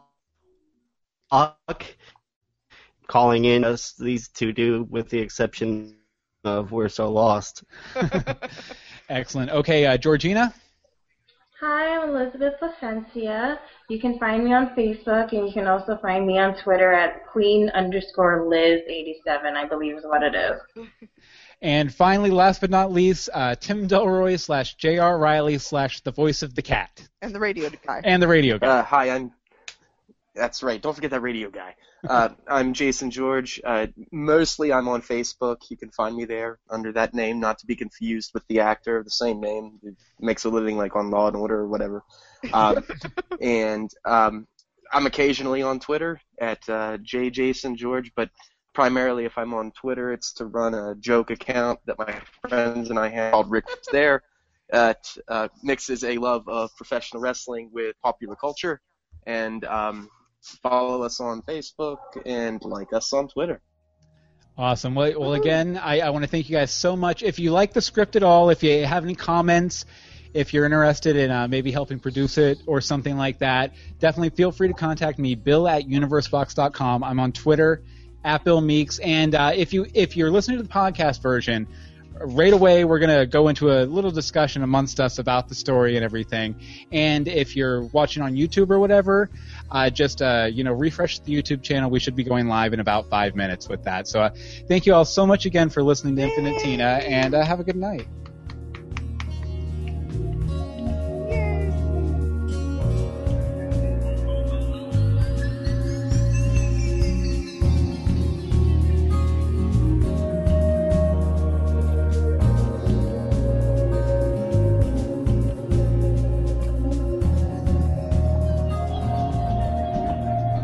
And welcome back. Uh, we're back for the post uh, Infinite Tina table read discussion. Uh, we, we don't have all of our cast members with us, uh, but we do have Joel and Rebecca, Vicky and Jack, respectively. How you guys doing? Doing all right. Excellent. Good. Long, long time no speak. It's been about five minutes. Uh, so so uh, before we, I, I say anything, uh, how did all the three of you? Oh, and we also have yeah. Tina. Yeah, hi, I'm Anne Marie. Tina. People expect Anne Marie here. Uh, but uh, it- how, do, how do you guys think it went? I I, like, I thought it went well. I thought I it went thought it really was- good. I thought it was a lot of fun. Mhm. Had a good time. Yeah, I, I mean, I've done a lot of table reads. Uh, It's been a long time since I did one, but it went great. It's hard because there's a lag always, but it's it was pretty pretty well. It worked pretty well. Yeah, I was a little worried about how, how responsive people were going to be because of the lag and the fact we're doing it over live stream. I mean, live stream's fine for podcasting, Right. but you know, doing like live uh, reading and theater and stuff like that, it's like how's it going to go? But I, I thought people did well for the most part. There were a couple little gaps here and there. yeah, there's going to be gaps. It's, Yeah. you know. some live- of them were my fault, Yeah. so that's okay. Well, you do that. Th- you do that thing too. I I, I did it uh, a couple times where you you're confident want to deliver a line, and in doing so, you change it. Yes. Uh-huh. You got, isn't you know? But yeah. yeah, but the, the problem with you know you have a lag, and you wonder is it because uh, somebody missed their cue, or is it the lag? Right. But thankfully, it wasn't a lot of lag, so you're like, oh, somebody's got to look at the script really quick. yeah. Yeah, it, that was something you guys did really well with though, because they in kind of like my pre-table read, because this is our first time doing something like this. You know, I kind of sent out a pre-communication of like some, you know, just some things I wanted to focus on getting right with it, and one of them was uh, keep that train a chugging, and you guys did. Even if you stumble over a word, uh, if somebody like I, which by the way I forgot to thank her in the actual broadcast, but Monica, who was playing Lana originally, who whose connection dropped halfway through uh, we were able to keep it rolling with that because Rebecca was prepared to to step in there because she was going to because uh, we thought Monica wasn't going to make it. There was lots of the confusion, but There- that's the way. That's you know that's theater. Yeah, I think that's actually the only time we had. There was that well, that and the cat thing. that and the cat thing were the only times we like we like broke the, Stuttered. the yeah the train kind of like. Yeah. But uh, it- no, I I I thought it was really good. Uh, It was a lot better. Like, the other day, um, me and Bill read the entire thing with me doing all the women, and he did everything else, and Vicky. yeah, and it's so much nicer to have you know a back and forth um you know for more than one person because you know there's the scenes where i'm talking to jack and andre and everybody and you know not having to talk to myself or having to hear you be multiple people hmm um yeah, having to like constantly switch emotions. and right everything. and figure out who you're being and yeah it makes it a lot easier when we get a group Mhm. together to do it Yeah, definitely. Uh, yeah, did did you guys uh hear anything different in the story or see parts of the story in a different light? Uh, having it, it doing like the live reading with a full cast and everything. Well, I hear characters' heads, you know, voices in my heads as I read them, and Uh-huh. it's there's a difference uh, between Tina when she's you know, in the story compared to when she's like in her house arguing with her mom, like a teenage version of her. But Mm-hmm. yeah, and then hearing Anne Marie's take on it, it put new light to it. How old was that character supposed to be? Did they say? Twenties. Yeah, uh, i- i- as in, in like the the modern setting of the story, she's she's in her twenties. Uh, so, uh, and I mean, she's only been doing this whole transitioning thing for a few months. She's been on maybe eight or a dozen adventures, something like that. Not not too many. She's still pretty new to it, but uh, it, not not a complete newbie. Not So, yeah. I like the uh, the Deadpool style flashback. Like we're gonna go back to what you learned and how you learned how to do it halfway through the story. That way you're focused on what she's doing at the beginning. Yeah. Oh, and we have uh, Andre uh, joining us. Bobby, how you doing, man? Hey. Hello, Hey. Robert. Hey, I'll, I'll go ahead and throw it to you. We were just talking with Joel about this. Uh, did did you uh, view the story any differently, or hear anything different in the story, doing it with the full cast and everything? By the way, you did a great job on Andre, and all, everyone did a great job. Great job, accolades all around. uh, thank you, uh, of course, and uh, but I guess uh, the first I I read it maybe three or four times, uh, and uh, it's I mean by the nature of the story, it's a, it can be a bit confusing. Yeah. Um, and and and I still there are spots like maybe uh, like in the read through it was a, it was a few there were a few times where it was hard to kind of keep out and, you know to understand what was going on uh, without any kind of like audio or visual visual cues. Mm-hmm. That's one of the harder parts with all Tina's like crazy voiceovers, and there's all sorts Yeah. of quick flashes, which is hard. It's awkward to hear the description of the quick flashes. But if it was in the show, it would be like just a few seconds. right, you know. and you can kind of see it. Mhm. You can kind of tell where they go and how they work. It's just it's awkward to just read or hear. Are, are there any parts that kind of stuck out to you, Bobby, as being difficult in the read? Um. Uh. Okay, um. I'm sorry. Uh. The the part at the end with uh Jack and Tina, where Tina kind of like slips into that world's Tina, Okay. And then I'm, I mean I know this doesn't put, take place in in the story itself, but uh, kind of confused as to uh, what would happen to the that Tina once the other Tina left. Like, like what would happen to the original Tina when? Well, well, it state no, no, no. It's stated in the thing that when the original Tina leaves, or yeah, I guess whatever you're calling original Tina. That, see this the whole. well, let's call, let's call uh, the the Tina Infantino Uh, we're introduced to so on Jack's- page one, Tina Prime. Okay, there we go. And then Jack's Tina would have been like in a whole, you know, in stasis or wherever, Mhm. you know, uh, a la Quantum Leap. Yes. Yeah. Um, so so when Tina when Tina Prime leaves, uh, and she's standing there in the desert, then I guess, like, I mean, does she just run? I mean, I, I mean, I don't know. It, it, it's it was I don't know. It left me confused at that point. Well, uh, you, you know, in your, you bring up Quantum Leap. Yes, this does owe quite a bit. I, uh, kind of the elevator pitch is Quantum Leap in the multiverse. Yes. Uh, but but yeah, there there would definitely be that question of like, well, what would the original uh, character do when they got back to their body, and how would they react to that? And we we I, I think there might have been a couple exceptions, like when he he leaped into people a second time and stuff, Yeah. where we kind of kind of got a sense of what might have happened after Right. We you know, get that he, second. he leaped out, or uh, in this Yeah. case, uh, Tina Prime would transition out. But uh, yeah, I think it's just meant to be left kind of up in the air, question mark, what would happen. I I would assume, as the writer, uh, and I made up the world, so I can say this, uh, that, that she would just be kind of confused, and then those soldiers who were coming after her would capture her, and she would be left with like a mess of questions. Although th- there is the aspect too that um, a li- there's a little bit of character bleed in that uh, a little bit of the original Tina kind of leaks into Tina Prime, and I would say probably a little bit of Tina Prime probably leaks back into. Just enough. I actually Yeah. found So she might have some like residual memories or something. I actually found it so much more clear this time reading through. Like Mhm. I've I've read this a few times now, and out loud and you know to myself, and it was so much clearer this time. Mhm. So much clearer having different voices and actually vocalizing it myself. Yeah. Um, Well, well, to be fair, like you, you don't really have a lot of experience reading uh, screenplays or teleplays. no, or not even like not even Yeah. close.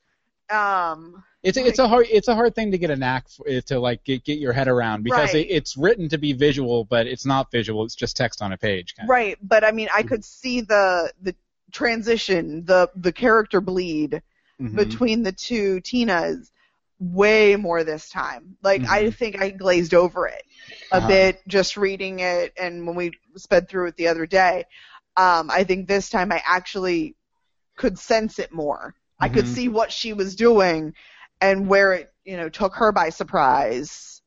So I think sh- the Tina Stepford would have had just enough to not like fall over and just start screaming out of terror. Uh-huh. Um, so that like when the people came up to her, Mhm. she, she wouldn't fall over and start screaming out of terror. Yeah, and that, that's an inter- oh, go ahead. I'm sorry. Uh, the only reason I ask is because it was almost like a story point that Jack like sacrificed himself so that Tina could get away. His Mhm. Tina could get away because Mhm. at that point that Tina bled into Prime or whatever Right. was going on there. So it almost it, it almost makes it feel a little hollow. Well, I, So I are you- think I think Are you saying, Bobby, that you thought that uh, he knew that that was still fake Tina at the very end? No, I don't think he knew that was still fake Tina at the very end. I, I mean, I, I'm not the writer. I mean, I'm just going by what I. no, eh, but I, I think uh, where Jack was at that point, he was like, okay, I'm kind of screwed here.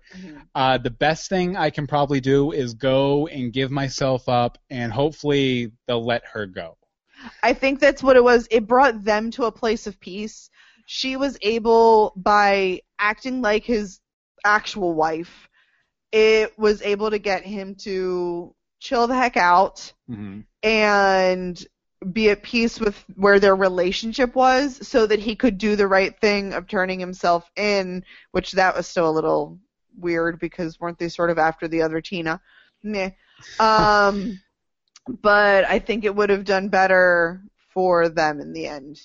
Yeah. As- As for being after the other Tina, uh, I would assume, uh, being the person who created the world, Yes. um, that uh, they, as soon as they realized Jack was gone, they were out of there. They didn't. They they you know they might have sent in like an ambulance to deal with Lana and uh, They'd Georgina had- and all that. Oh, that, yeah. But but they didn't they didn't stay there to talk. They were like, okay, we need to We get need Jack go. back, Gotcha. uh, kind of thing. So. ha, ha, Jack's back. Ha. Jack's back. Uh, but uh, Rebecca, what about you? Did you uh, hear or see or feel anything differently about the story uh, through the table read? Well, the whole dinner party thing, I think, was a little clearer for me, hearing different voices. And I, I want to compliment Bobby. He did such a great job that I, I totally uh, sympathized with Andre and his situation with, you know, Jack and their friendship and all that kind of stuff. So I, I don't think I got as much out of that just reading it, but Bobby actually did a really good job of making that come through. So Oh I yeah. think, I think the whole dinner party thing made a lot more sense. hmm Yeah, yeah, yeah, and uh, definitely, Bobby. Uh, major props to you. I, I thought I thought that kind of disappointment and where their friendship had, had gone came across very, very clearly. I thought you did a really good job with that for sure. It's Yeah. been a long time since I've done anything like that. I guess I used to do you know theater and whatnot, but Mhm. I think I think most of us did. I was about for, to say the internet, where theater geeks go to die. Rebecca, have you ever done any theater? Or? Um, I mean, I was like in a one-act play, but I don't think I don't think I had any lines. I had a lot of friends who were in theater. I was usually that person who was like playing bassoon in the orchestra for the musical. Like, Mhm. I, di- I I always had aspirations to want to be an actor, but I I just was no good at it. But uh, but so this was fun to actually try to do something like this. Well, yeah, I thought you did a uh, a fine job with Vicky. Like I, I like I, I, as it says in the script, even I kind of modeled it off of uh, sort of like the prototypical modern comedian Yeah. uh, sort of thing. And I know I know you're a real big fan of you know Tina Fey and I was gonna SNL say, it was and all Liz this Lemon. stuff. Give So- me Liz Lemon, so please. so uh, a, a, as soon as you said you wanted to do it, I was like, she has to be Vicky because Uh-huh. I mean, she, she, if nothing else, she'll do a really good impression of those people, which is exactly what's needed in this role. So Yeah. I, I thought you did a really good job. Well, I decided to go against like an accent or uh, trying to do something. I was like, no, I'm just I'll just play it like myself, an over exaggerated version yeah. of myself. Yeah, I, I I don't know if uh if you saw it or not, but you, you got some chuckles out of me, and I, that's really hard because I've read these lines like six billion times now. So uh, well, I, I found that myself that while, while people were reading and the the way they you know would have inflections in their voice, I I would get. I mean, I laughed while I was reading, but hearing it Mhm. somehow it makes a difference. Oh yeah, it's a, I mean, I mean, uh, it's it's a performer's medium, and uh, they like uh, if you have good performers, all- all they can do is enhance it. So That's true. yeah, I, I I'm, I'm personally pleased as Punch with the way it came out. Uh, soup to nuts. I'm pleased as Punch. So, Bill, what's your next step? I mean, is this uh, is this read through something that you can save and show to whoever you want to present it to, or I think you said in the very very beginning that you were your idea was to shop around to uh, streaming companies, Yeah. Netflix, so on, so forth. Yeah, yeah. Amazon actually already has it. Uh, they they still have not responded yet because they they have sort of like an open submission process. I, uh, the read through is going to be hosted up on infinitina.com. Uh, where all my contact info is. I'm gonna like honestly, uh, you know, if people are listening to this in the podcast version, if you liked it, uh, definitely feel free to share a link to infinitina.com with anyone you can think of. You know, random B celebrity from Yes. X show, or you know, This is the one time when ben, Bill is going to whore himself out. yeah, basically, basically. He normally hates when you at like when tweet at people. hmm Not this time. Just Yeah. just blast the internet. Yeah, definitely feel free to share it with whoever. And I, like I said, I have it over at uh, Amazon. I'm going to be putting it up on uh, the Blacklist site, uh, which is sort of a place uh, for stuff like this to get found. Uh, so, so I'm going to be putting it up there too, and I'm going to be sending out query letters, this, that, and the other. I definitely, I, it was written and aimed for a streaming platform, though obviously with the, the uh, language. yeah, with the language and stuff, I, I'm not exactly aiming at networks for this. Uh, but yeah, uh, streaming platform or uh, you know premium cable, uh, you know like uh, HBO. HBO, Showtime. AMC, something like that, that would allow a little bit of cursing. And obviously, you know, if CBS wants it, We'll make adjustments. all the asses and Fs and S's are gone for sure. No, you can totally There's see. gonna it. be You a can lot just of pitch it. You can just be like, well, did you guys love Quantum Leap? Do you want an updated version of it? If you want it on Netflix original? There you go. Well, and I Exactly. think, um, and I told him this because he started writing it as a book series. That's Yeah, right. I- I'm just going to throw that out there for I, you. I have two books written, not completely edited yet, uh, but, but you have a Bible for like three seasons. Five seasons. Okay, a Bible for five seasons Yeah, like with ideas. Um, I, you have the setup for a series. mhm. You also have it's a strong female lead character, which is Yeah. well, I push that as much as humanly possible anymore. But you know, things are leaning a lot more towards giving that as an option. Mm-hmm. Yeah, post uh, Star Wars: The Force, Force Awakens, strong female roles are are in vogue now for sure. Yes, but and I think there's enough variety to it Mhm. that and well, let's just be honest, it's not a police show, a medical show, a law and order type show. But it can be any three of those things. Exactly. Exactly. Law and Order, for a. Infinite Tina. Infinite Tina, SVU. No, no, no. Black screen just says in transition, multiverse. And as far as the cursing goes, like she could just like every world she goes to could have different curses that Exactly. not Like curse. a like a Like- frack or a Right, Yeah. Well, exactly. there's on um like the 100, which is on the CW. They say go float yourself. Uh huh. Float. It's like because they used to live on a ship, and that's how they would kill people is they would float them. So I thought it was weird at first, but it works. Yeah, and I, I think too this is a project that would be really good for an actress, just because it's kind of like Orphan Black in the sense that it, there's a, one starring actress, but she gets to play so many different kinds of characters, all within the same character. Right. You know, so I, I think it would really be like a, a good role for you know it- just like a, a very good character actress who could kind of slip seamlessly between, you know, like a Tina Stepford. Or uh, I, well, I don't want to give too much away about the other episodes. I, well, maybe I will in a second, but all sorts of different variety of characters uh, are avail- are available there. I mean, the possibilities are infinite almost. infinite. Well, that leads, that leads me to the question. So there's there's Tina, but is would there be other reoccurring characters? Because it kind of sets itself up for like here's you know Scott Bakula and 18 people on an episode of Quantum Leap. There I mean, are besides Vicky.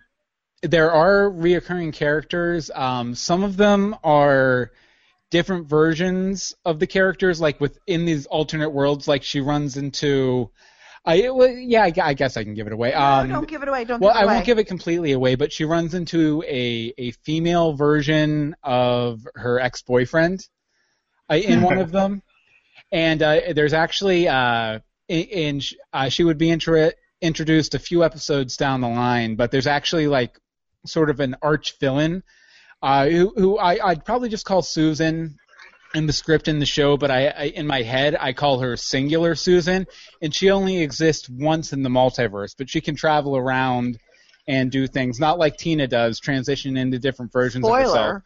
but just like you know, she We'll can forget she- it. Yeah. yeah, she can she can move between different worlds and stuff. So so I mean that would be definitely be a reoccurring character. But there's not many. Yeah, and I mean there's Vicky and there's whatever's going on at home base uh, w- would become more prominent as the series goes on. I'll say that. I don't think I actually know that part. So. Yeah, I want to know about Vicky's boss. uh-huh. That was Yeah. that was the that was another thing that when I was reading it, I was like, oh, Mm-hmm. I that's that's something I would like to see the reveal of who her boss is. Mhm. What were you gonna say, Bobby? I said I have theories. You have Your you, theories? you know what? uh, Hit, hit me up with your theory. I, I One won't tell you if you're right or night. Right, Right or night? What? right, right or not. Sorry, I did a lot of talking tonight. That the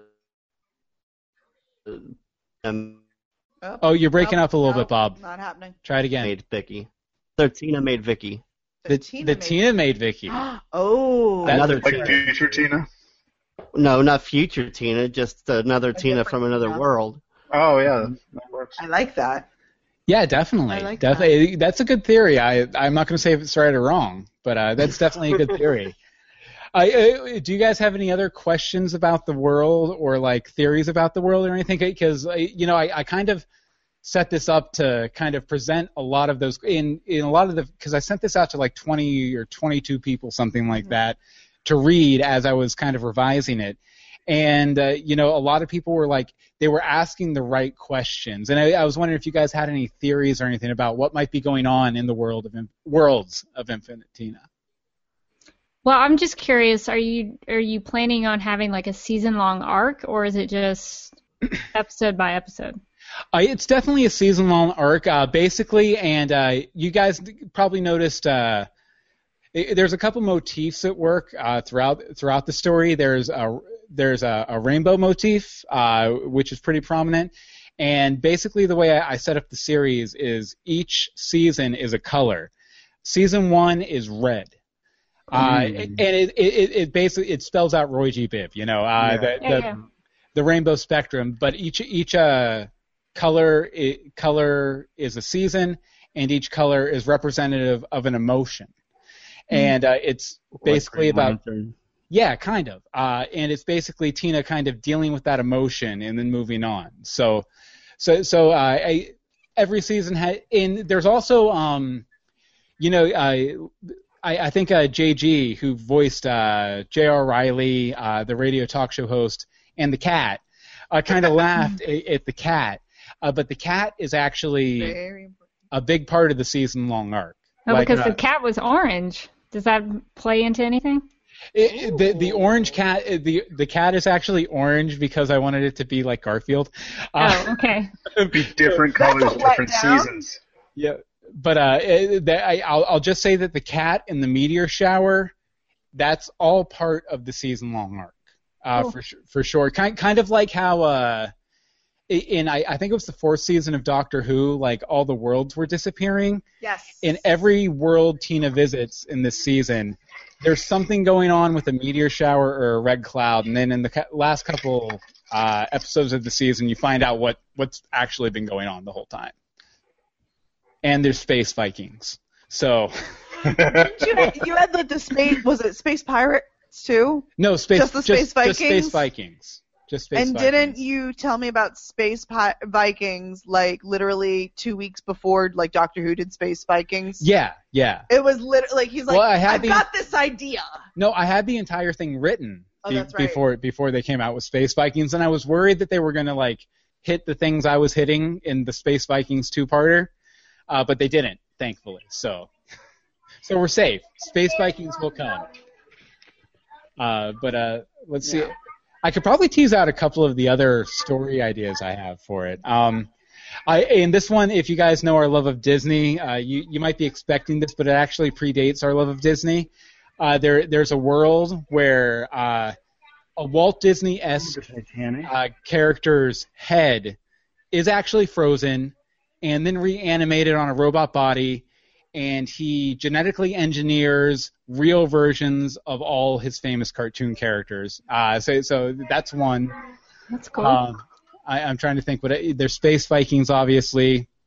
Uh, there's the world where animals are people too. Um, Tell me that's a line in it. that is Animals are people too. that is, and actually that that speaks a lot to directly what gets addressed uh, in the story itself. Um, I'm I'm trying to think uh, of any other kind of fun ones that I can say in just a sentence or two. I'm on Um, Facebook. You're on Facebook. Yeah. Um, let's see. Uh, they, there, there's actually there's a Biodome world uh, where it's literally the plot of Biodome, but Infinite gets plugged into it. That's an underrated movie. That's a good comedy. I like that one. And uh, then there's Plus, also I think that Baldwin brother could use the work. definitely, definitely, we would cast him. We would cast him for sure. You got some budget I don't know about.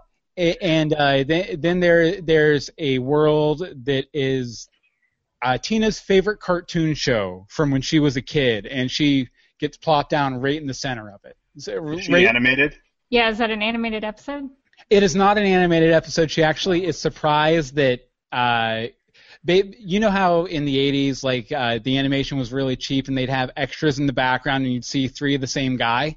Mm-hmm. She sees three of the same guy standing in the crowd behind her, and she's like, "Wait a second, like, what, what's going on here?" Because uh, it's obviously real life, uh, but she sees three people who look exactly the same standing in the crowd behind her.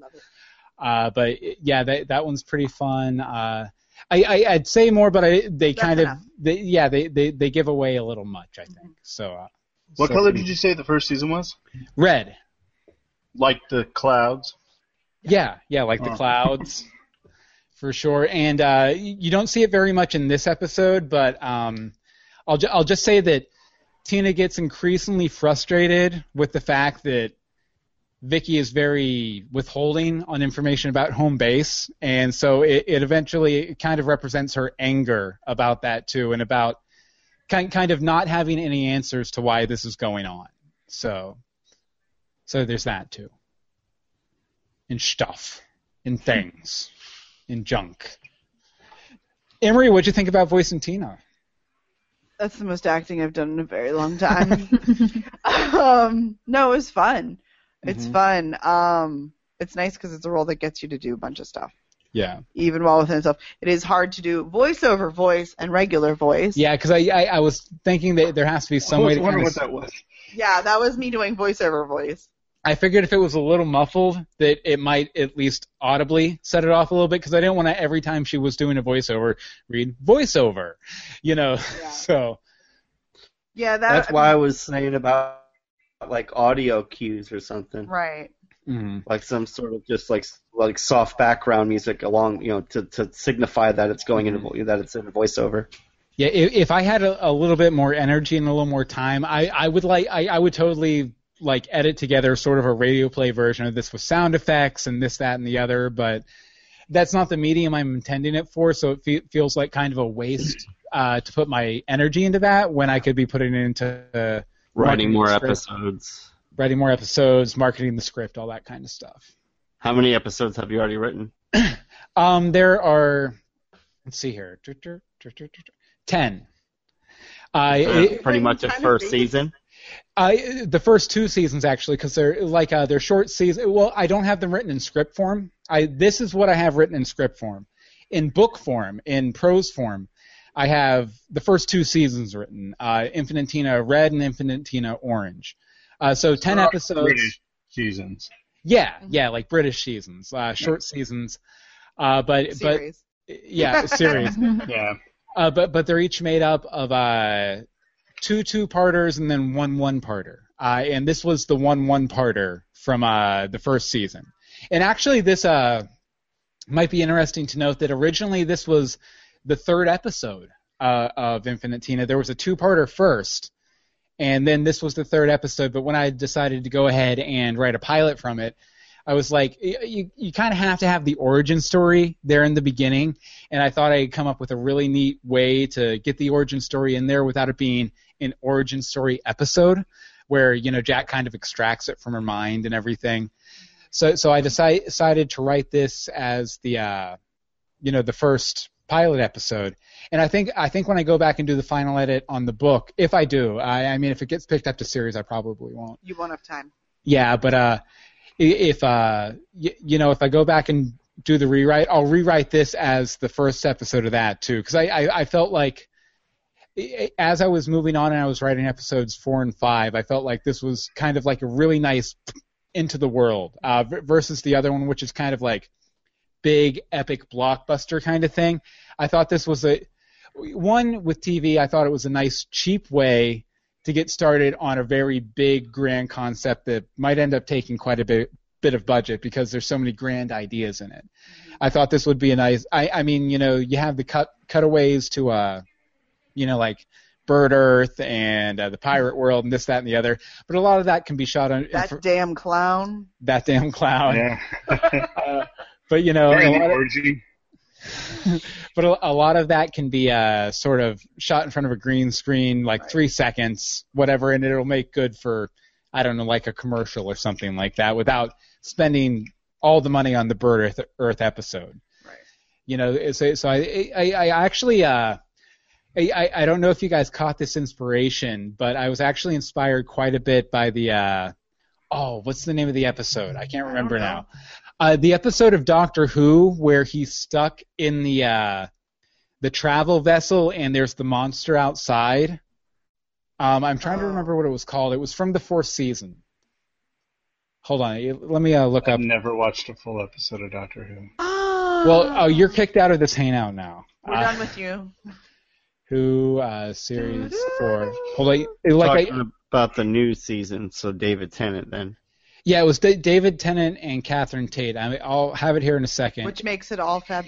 Midnight, uh, the episode Midnight, uh, where they're kind of just all stuck in this kind of closed room for most of the episode. Uh, and that's kind of what I tried to do in in this episode was I, uh, you know, just trapped all these different characters in the dining room at a dinner party for a majority of the episode to kind of outline the world, what it was like, give you the history of it, let you know what Tina's deal was kind of in it, and then break out and kind of have like the resolution of you know the main plot. You know, the, basically the conflict between Andre, uh, Tina Stepford, and Jack. So so uh, it, it was inspired by Midnight, the Midnight episode of Doctor Who. That's what I'm looking up now. so I can't remember it. So uh, let's see here. Uh, eh, we should probably go ahead and After uh, 11. yeah, it is after Late. eleven. We should probably go ahead and wrap this up. Do you guys have any other uh, questions, that one. comments, anything ac- else like that? I actually do have one more question. Um, Okay. okay, so you said you're putting the table read up on infinitina.com, Yeah, it's already up there. It should be. Yeah. and then so what do you plan to do with that website, that portal, in the meantime, between now and when hopefully your script gets picked up? Well, right now it's just a it's a landing page for you guys to send people to, uh, where they can. I, I, I'm probably going to put like maybe like the first ten pages of the script up there. Uh, I'll put uh, an MP3 of the table read, and there'll be a video of the table read there. There's also sort of a, like a, a log line for the series and for the the episode and my contact infor- information. So for right now, it's a landing page to get this stuff I put out there to kind of market the script and get a hold of me if you're interested. Okay. Uh, you know, obviously, if within a few months or whatever it doesn't get picked up, and I go and I finish doing the final edit on the book series and start releasing that, it will probably turn into That sort of a portal for for the book series, like I have Dog Boy Adventures for the Dog Boy series. Uh, but but right now it's a landing page for you guys to send people to to check out Tina. Would you want to do this for another episode to just kind of hear how your characters read? I, I, I mean, I, I would definitely not be opposed to doing it. I think I thought it went really well. I, I feel like I, I, I'm hoping to get some feedback uh, because we're going to release this on all of our podcast feeds and everything else. So I'm hoping to get some some uh, feedback, and if people seem into it, I would totally be down with uh, do, doing uh, scripting another episode to, to do as a table read because I thought it went really well. I, I, I think I think it'll hang together pretty well as sort of just like a its own thing too. I, I hope so anyway. So so yeah, provided provided it hangs together like that, and you know we don't have anyone writing in being like, man, I didn't understand anything what was going on. You know, I, I I think I'd totally be down to do that for sure. And if if not, like, and we were starting to do this a little bit with Universe Box, but Hmm. I wouldn't be opposed to doing just different scripts too uh, in this format because I thought it worked really well.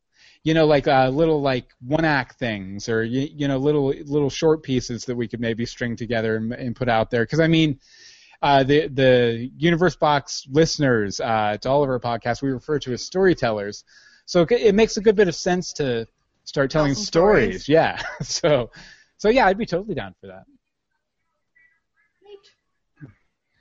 Any- great.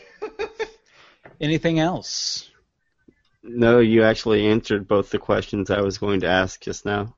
Perfect. No, what's great about it too, Bill, is uh, worse, heaven forbid this doesn't take off and make you millions of dollars. um, what's great is uh, 20 years down the line, you could be like, I still have a record of uh, presenting my story. I have it. I mean, the the my blog, it's all it is is a story that I wrote and rewrote and rewrote only because I kept on having computers that it would delete off of. And so I was like, Oh. I was like, forget this. I've written it three times. It's you know four chapters long. I'm just going to put it on a cloud. And somebody's Mhm. like, you know, you can promote that that blog, or you could you know share it with people. I was like, well, that's not what it's for, but they can read it. It's for me. And so then I started posting them like, every couple of months. And then if nothing ever happens to that story, at least I can go back years down the road to my family or friends and say you should check it, this thing out. So Yeah, it's great. Definitely, and if you know if Inf- Infinite Tina never does anything but live as this table read, I mean, I'll That's cons- okay. yeah, I'll consider that a success. I mean, I'd prefer the millions of dollars, obviously, uh, the millions of dollars and the acclaim and the the gig to write the next Superman film and all that stuff. Oh, for the love. But but uh, you know, you know, I'll take the table read too. I think I think it turned out pretty darn well, uh, for sure. All right, but uh, yeah, we're gonna let you guys go. I, I think everyone has all your contact information from the initial table read and everything. But uh, uh, you know, if if you want to send people to it, infinitetina.com, uh, or you can email me bill at universebox.com or at Bill Meeks. I want to thank again the full cast, uh, several of whom couldn't make it uh, back here for the discussion, but I'm glad to have the folks who did. Uh, Anne Marie, thank you for. I, I will say too that Anne Marie kind of broke this story with me. Like uh, we sat down one afternoon and kind of broke out all the different kinds of worlds, kind of Tina's backstory a little bit, and uh, you, you know some of it was inspired by your life. Uh, little bits and That's pieces. I won't- terrifying. I, I, I won't say which, uh, but uh, some of it was inspired by your life, and you kind of helped me break out what Were you a worlds. I should, what was that? So were you a cl- were you a clown? no, not the clown, not the clown. Uh, but uh, yeah, and uh, she helped me break out a lot, lot of uh, the the worlds and stuff. They, I, I think it's something like 30 worlds that we planned out for the season or series rather. Uh, so, so uh, thank you very much, Anne Marie, and thank you for voicing Tina. I problem. definitely appreciate it. All credit where credit is due. But uh, you know, as always, uh, you can check out all of the podcast and other stuff we do at universebox.com. And until next time, remember to think outside. I didn't have any idea where we're closing. That's fine.